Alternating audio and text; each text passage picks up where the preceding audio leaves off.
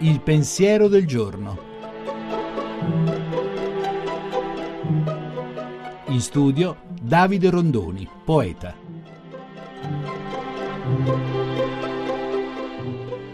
L'anima è come un castello di diamante. Dentro questo castello di diamante si svolgono molte mansioni.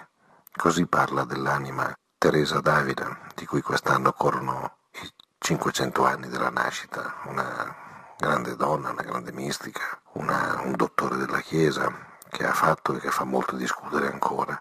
Nella sua opera Il castello interiore, appunto dice che la nostra anima è un castello di cristallo. Al centro di questo castello c'è una stanza, dice lei, e in questa stanza si svolgono le cose di maggiore segretezza tra Dio e l'anima.